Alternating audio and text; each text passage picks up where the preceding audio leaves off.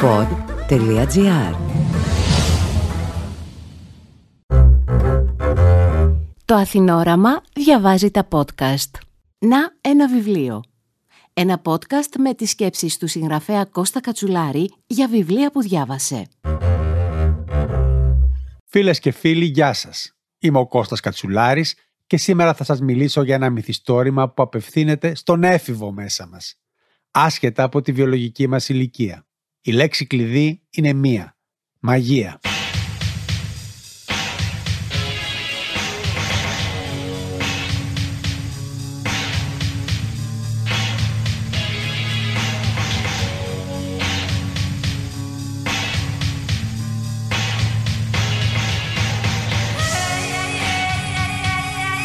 Τίτλος του «Ο πρίγκιπας της Ομίχλης», πρώτο βιβλίο της εξαιρετικά επιτυχημένης τριλογίας της Ομίχλης του προώρα χαμένου Ισπανού συγγραφέα Κάρλος Ρουίθ Σαφών.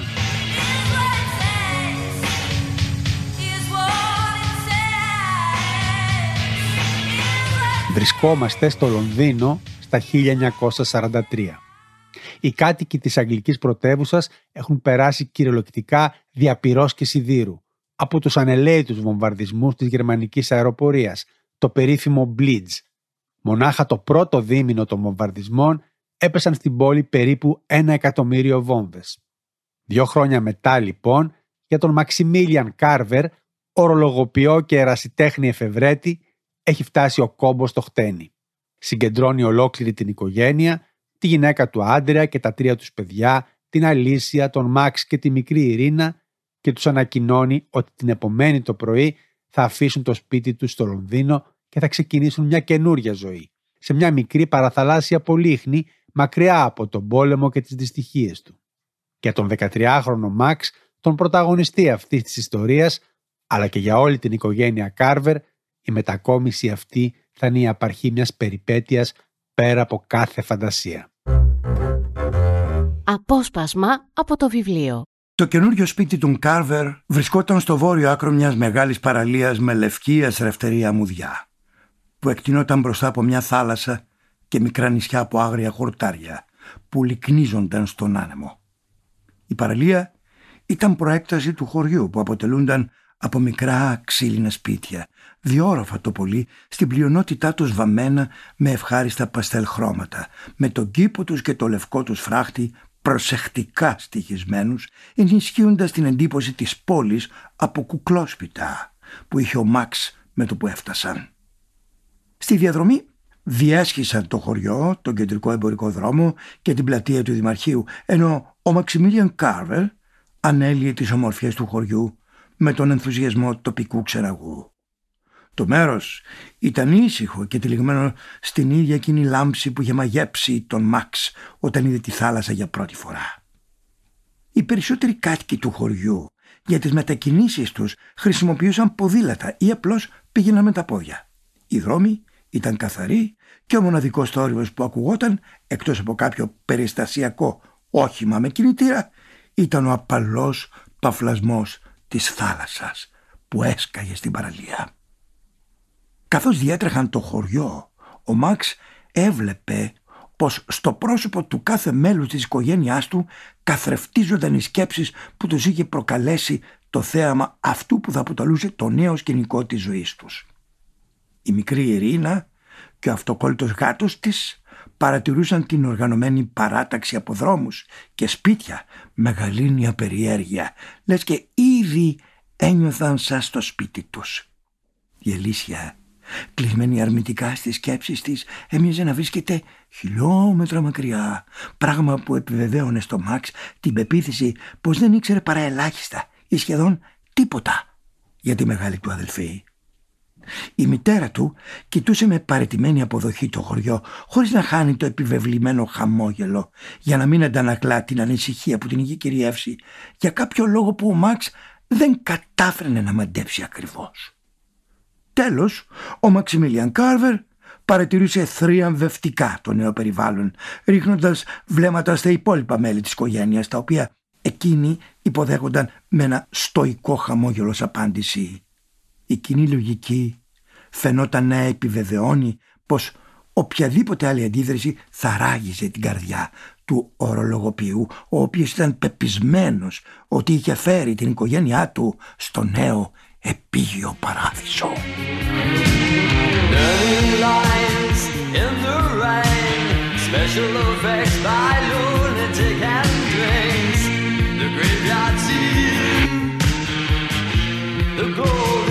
Σχεδόν ταυτόχρονα με την εγκατάσταση των Κάρβερ στο νέο του σπίτι, ένα διόροφο δίπλα στη θάλασσα, αρχίζουν οι παραξενιές.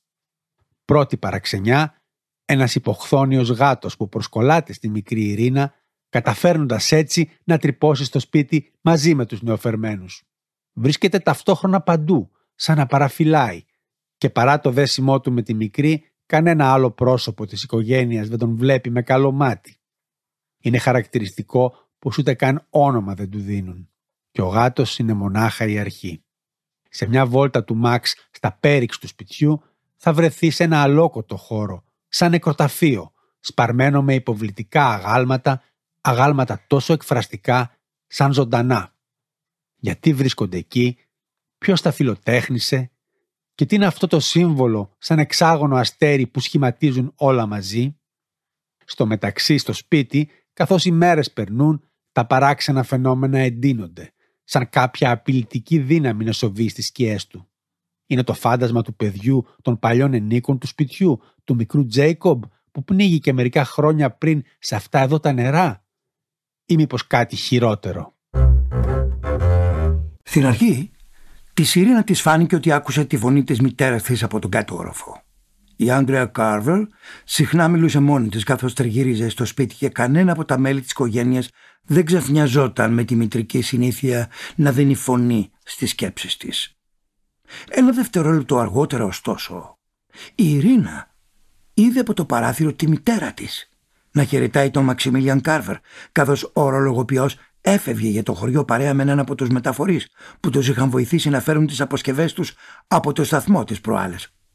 Η Ειρήνα κατάλαβε πως εκείνη τη στιγμή βρισκόταν μόνη της στο σπίτι οπότε η φωνή που νόμιζε πως είχε ακούσει μάλλον ήταν της φαντασίας της μόνο που την άκουσε ξανά και αυτή τη φορά μέσα στο δωμάτιο σαν ψήθυρο που διαπερνούσε τους τοίχους. Η φωνή φαινόταν να προέρχεται από την τουλάπα. Ακουγόταν σαν μακρινό μουρμουριτό και οι λέξεις δεν ξεχώριζαν. Για πρώτη φορά από τότε που είχαν φτάσει στο σπίτι της παραλίας η Ειρήνα αισθάνθηκε φόβο. Κάρφωσε τα μάτια της στη σκούρα πόρτα της ντουλάπας και βεβαιώθηκε ότι στην κλειδαριά υπήρχε κλειδί. Χωρίς να το σκεφτεί παραπάνω έτρεξε ως το έπιπλο και γύρισε όπως όπως το κλειδί ώσπου η πόρτα κλειδαμπαρώθηκε. Ο πιστοχώρησε δύο-τρία μέτρα και πήρε μια βαθιά ανάσα. Τότε άκουσε και πάλι εκείνο τον ήχο και κατάλαβε πως δεν ήταν μία φωνή αλλά πολλές που ψιθύριζαν ταυτόχρονα. «Ειρήνα» τη φώναξε από κάτω η μητέρα της. Η ζεστή φωνή της Άντρε Κάρβερ τη γλίτωσε από τον πανικό στον οποίο βυθιζόταν. Την τύλιξε μία αίσθηση ηρεμίας. «Ειρήνα, αν είσαι επάνω, κατέβα να με βοηθήσεις ένα λεπτό». Ποτέ ξανά, εδώ και μήνες η Ειρήνα, δεν είχε τόσο όρεξη να βοηθήσει τη μητέρα της, όποια και αν ήταν η δουλειά που την περίμενε.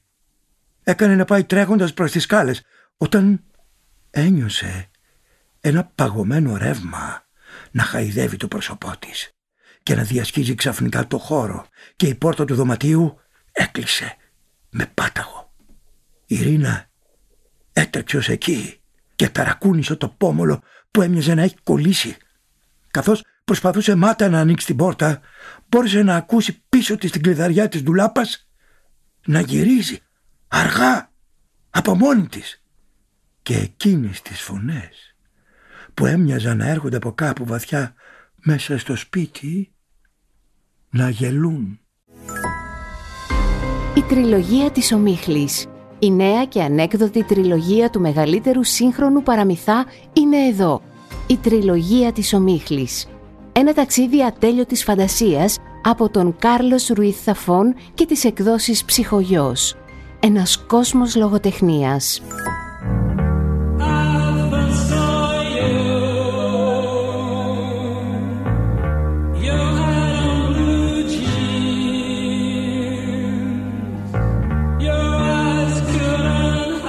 Κι όμως, στον μυστηριώδη και απειλητικό νέο κόσμο που έχει βρεθεί ο μικρός Μαξ και η οικογένειά του, θα υπάρξει και μια φωτεινή πλευρά.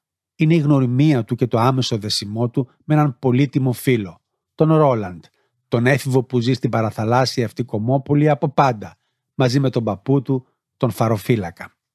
Ο Ρόλαντ θα του μιλήσει για το ναυάγιο που βρίσκεται σε λίγα μονάχα μέτρα απόσταση από την ακτή και θα τον καλέσει να το εξερευνήσουν μαζί. Τη συντροφιά τους σύντομα θα προσθεθεί και η Αλήσια και αμέσως μια έλξη θα υπάρξει ανάμεσα στα δύο μεγαλύτερα παιδιά. Συνδέοντας τις εξιστορήσεις που γνωρίζει ο Ρόλαντ από τον παππού του για το ναυάγιο, με τα όλο και πιο παράξενα που συμβαίνουν στο σπίτι των Γκάρβερ, τα παιδιά αντιλαμβάνονται ότι οι ιστορίες τους επικοινωνούν βαθύτερα. Αποφασίζουν να μιλήσουν με τον παππού του Ρόλαντ, τον φαροφύλακα, και να του εκμυστηρευτούν τις εμπειρίες τους. Τα όσα θα τους διηγηθεί στη συνέχεια εκείνος θα τους αλλάξει πλήρως την εικόνα που έχουν για το μέγεθος της απειλής που αντιμετωπίζουν. Αντιλαμβάνονται πως βρίσκονται στην επικράτεια μιας δύναμης πολύ πιο σκοτεινής και επικίνδυνης. Πριν από πάρα πολύ καιρό, όταν ήμουν στην ηλικία σας, η ζωή διασταύρωσε το πεπρωμένο μου με έναν από τους μεγαλύτερους απαταιώνες που πάτησαν το πόδι τους στον κόσμο ετούτο. Ποτέ δεν έμαθα το πραγματικό του όνομα. Στη φτωχογειτονιά που ζούσα, όλα τα παιδιά στο δρόμο τον ήξεραν ως Καΐν. Άλλοι τον αποκαλούσαν ο πρίγκιπας της ομίχλης, διότι σύμφωνα με τις φήμες έβγαινε πάντα μέσα από μια πυκνή ομίχλη που κάλυπτε τα νυχτερινά σοκάκια και πριν από την αυγή εξαφανιζόταν και πάλι μέσα στην αχλή. Ο Καΐν ήταν ένας νέος εμφανίσιμος άντρας την καταγωγή του οποίου δεν γνώριζε κανένας. Κάθε βράδυ σε κάποιο από τα σοκάκια της γειτονιάς ο Καΐν μάζευε τα κουρελιάρικα και γεμάτα λάσπη από κάπνα εργοστασίων παιδιά της γειτονιάς και τους πρότεινε μια συμφωνία. Το καθένα μπορούσε να κάνει μια ευχή και εκείνος θα την πραγματοποιούσε. Σε αντάλλαγμα ο Καΐν ζητούσε ένα μόνο πράγμα. Απόλυτη αφοσίωση. Ένα βράδυ ο Αγκούς, ο καλύτερος μου φίλος, με πήρε σε μια από εκείνες τις συγκεντρώσεις του Καΐν με τα παιδιά της γειτονιάς. Ήταν τιμένος σαν κύριος βγαλμένος από την όπερα και χαμογελούσε διαρκώς. Τα μάτια του έμοιαζαν να αλλάζουν χρώμα στο μισοσκόταδο και η φωνή του ήταν βαθιά και καλοζυγισμένη. Σύμφωνα με τα παιδιά, ο Καΐν ήταν μάγος. Εγώ, που δεν πίστευα λέξη από τις ιστορίες που κυκλοφορούσαν στην γειτονιά, πήγα εκείνο το βράδυ προετοιμασμένος να γελάσω με τον ψευτομάγο. Παρ' όλα αυτά θυμάμαι πως μπροστά του οποιαδήποτε διάθεση για πλάκα εξανεμίστηκε. Όταν τον είδα, το μόνο που ένιωσα ήταν φόβος. Και φυσικά κρατήθηκα και δεν είπα λέξη. Εκείνο το βράδυ πολλά από τα παιδιά του δρόμου είπαν τις ευχές τους στον Καΐν. Όταν είχαν πια τελειώσει όλοι, ο Καΐν έστρεψε το παγωμένο βλέμμα του προς τα εκεί που βρισκόμασταν ο φίλος μου ο Άγκους και εγώ. Μας ρώτησε αν είχαμε να ζητήσουμε κι εμείς κάτι. Εγώ έμεινα σιωπηλός. Όμως ο Άγκους προς μεγάλη μου έκπληξη μίλησε. Ο πατέρας του είχε χάσει τη δουλειά του εκείνη τη μέρα. Ο Άγκους με ψηλή φωνούλα είπε το αίτημά του στον Καΐν να ξαναπροσλάβουν τον πατέρα του στο χιτήριο. Εκείνος έκανε ένα καταφατικό νεύμα και όπως με είχαν προειδοποιήσει χάθηκε μέσα στην ομίχλη. Την επόμενη μέρα εντελώς ανεξήγητα κάλεσαν και πάλι τον πατέρα του Άγκου στη δουλειά. Ο Καΐν είχε κρατήσει το λόγο του. Δύο εβδομάδες αργότερα ο Άγκους και εγώ γυρνούσαμε το βράδυ στο σπίτι μετά από μια επίσκεψη σε ένα περιφερόμενο πανηγύρι που είχε εγκατασταθεί στις παρυφές της πόλης. Για να μην καθυστερήσουμε περισσότερο από ό,τι έπρεπε, αποφασίσαμε να κόψουμε δρόμο από μια παλιά εγκαταλελειμμένη σιδηροδρομική γραμμή περπατούσαμε σε εκείνο το μακάβριο τόπο στο φως του φεγγαριού όταν διαπιστώσαμε πως μέσα από την ομίγλη αναδύθηκε μια φιγούρα τυλιγμένη σε ένα μανδύα στον οποίο υπήρχε κεντυμένο ένα χρυσό αστέρι με έξι ακτίνες μέσα σε ένα κύκλο και ερχόταν προς το μέρος μας από ένα αδιάξοδο. Ήταν ο πρίγκιπας της ομίχλης. Πετρώσαμε. Ο Καΐν μας πλησίασε και Με το συνηθισμένο του χαμόγελο απευθύνθηκε στον Άγκους. Του είπε πως είχε έρθει η στιγμή να του ανταποδώσει τη χάρη.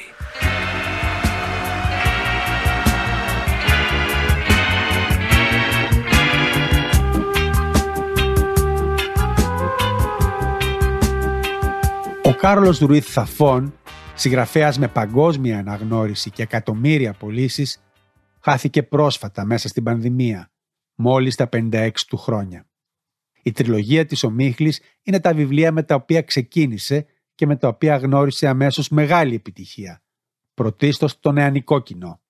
Τον πρίγκιπα της Ομίχλης ακολούθησαν δύο ακόμη μυθιστορήματα μυστηρίου και μαγείας, το παλάτι του Μεσονυχτίου και τα φώτα του Σεπτέμβρη, τα οποία συνδέονται μεταξύ τους κυρίως μέσα από την ατμόσφαιρα και την έντονη παρουσία του υγρού στοιχείου. Όπως είπαμε και στην αρχή, τα μυθιστορήματα αυτά απευθύνονται στον έφηβο μέσα μας και άρα στους εφήβους και τους νέους προνομιακά. Είναι γραμμένα με μαεστρία και ανανεώνουν με πολύ έξυπνο τρόπο την ατμόσφαιρα των gothic ιστοριών, καθώς πίσω από τα φαντάσματα κρύβονται απειλές πολύ μεγαλύτερες. Στα ατού των βιβλίων οι όμορφα σκιαγραφημένοι νεαροί ήρωες που λάμπουν από εξυπνάδα και περιέργεια χωρίς όμως να φαντάζουν εξωπραγματικοί. Αλλά και οι ενήλικες εδώ είναι στην πραγματικότητα μεγάλα παιδιά που αναζητούν ευκαιρίες να το εκδηλώσουν. Η τριλογία της Ομίχλης του Κάρλος Ρουίθ Θαφών, μια θαυμάσια εισαγωγή στη λογοτεχνία του φανταστικού, κυκλοφορεί από τις εκδόσεις Ψυχογιός σε ρέουσα μετάφραση της Δέσποινας Δρακάκη.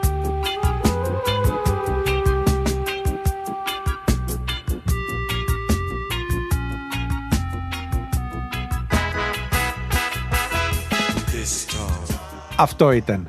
Είμαι ο Κώστας Κατσουλάρης. Μέχρι το επόμενο podcast, να, ένα βιβλίο.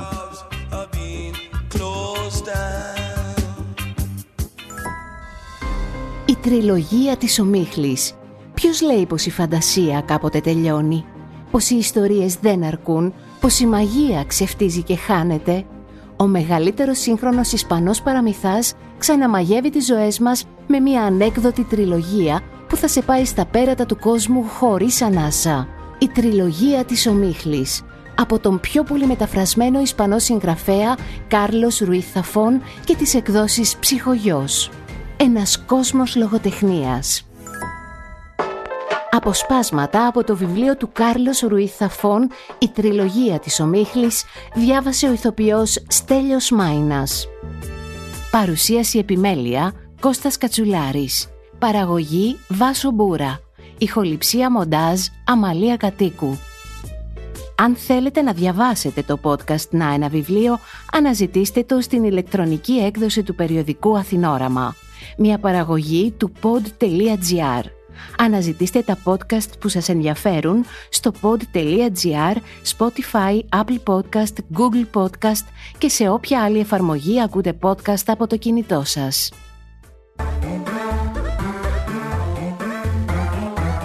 pod.gr. Το καλό να ακούγεται.